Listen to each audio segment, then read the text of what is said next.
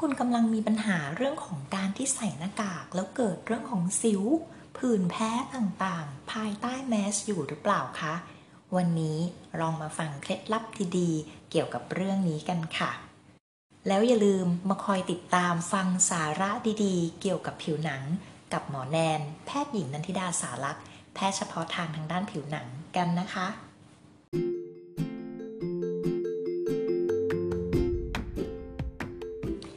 วัสดีค่ะ ในยุคที่เราต้องใส่หน้ากากกันเป็นประจำขนาดนี้นะคะ หมอก็พบว่าอีกปัญหาหนึ่งที่คนไข้มาปรึกษาบ่อยมากขึ้นเลยก็คือ การมีผื่นใต้แมสหรือว่าการมีสิวที่เห่อะมากขึ้นนั่นเองนะคะ วันนี้หมอก็จะมาฝากเคล็ดลับดีๆ ในการใส่แมสยังไงไม่ให้หน้าพังนะคะ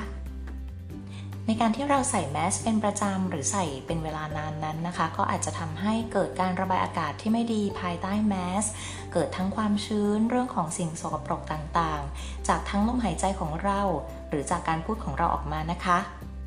แล้วก็ยังมีเรื่องของการระคายเคืองที่เกิดจากการเสียดสีของวัสดุที่มาทำเป็นแมสอีกด้วยนะคะ สิ่งต่างๆเหล่านี้ก็จะทำให้เกิดเรื่องของอาการแพ้นะคะ ซึ่งก็จะมีตั้งแต่เรื่องของอาการคัน ขุย แดงลอกนะคะ เป็นผื่นแพ้ขึ้นมา หรือบางคนก็แพ้เป็นลักษณะของสิวที่เห่อมากขึ้นได้ด้วยนะคะ รวมทั้งบางคนอาจจะเป็นพวกผื่นอักเสบรอบปากได้ด้วยค่ะ ซึ่งวิธีการใส่แมสเพื่อไม่ให้หน้าของคุณพังเนี่ยนะคะ อย่างแรกเลยก็คือเรื่องของการเลือกแมสค่ะ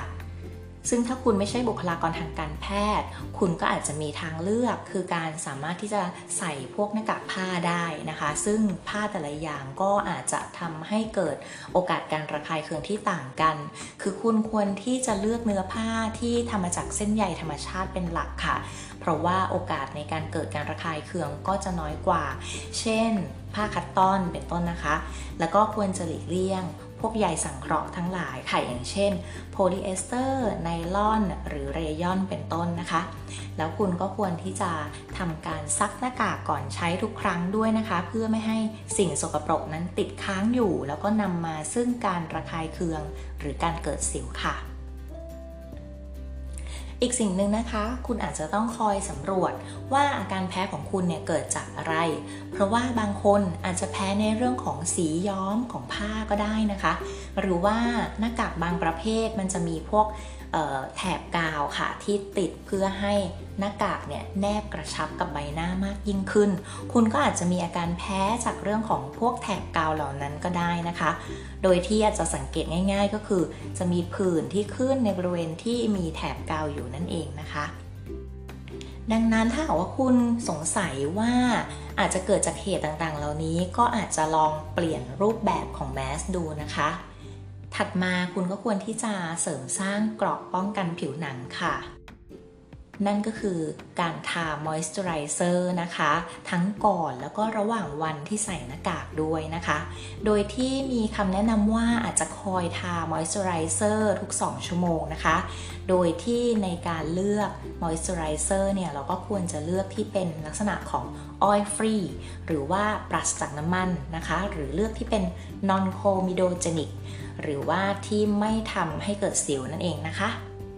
รวมทั้งก็ยังมีคำแนะนำนะคะ ว่าคุณควรที่จะล้างหน้าทั้งก่อนแล้วก็หลังใส่แมสด้วยนะคะ แต่ว่าหลังจากล้างหน้าทุกครั้ง คุณก็ควรที่จะทามอยส์เจอไรเซอร์ทันทีนะคะ เพื่อไม่ให้เกิดความแห้งที่ผิว แล้วก็เกิดการระคายเคืองอีกนะคะ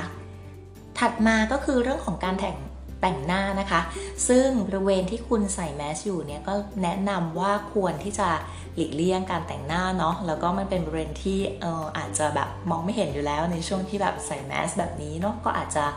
ลีฟไปนะคะก็คือไม่แต่งหน้าในบริเวณนั้นไปนะคะ ซึ่งเขาก็บอกว่าจะทำให้ผิวนั้นเนี่ยหายใจได้สะดวกขึ้นนั่นเองค่ะ สิ่งเหล่านี้ก็อาจจะลดโอกาส ในการเกิดการระคายเคืองหรือสิวขึ้นนะคะ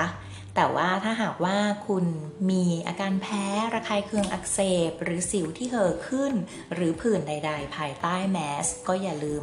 รีบปรึกษาแพทย์ผิวหนังนะคะ เพื่อให้คอยดูแลปัญหาของคุณอย่างถูกต้องตรงจุดที่สุดค่ะ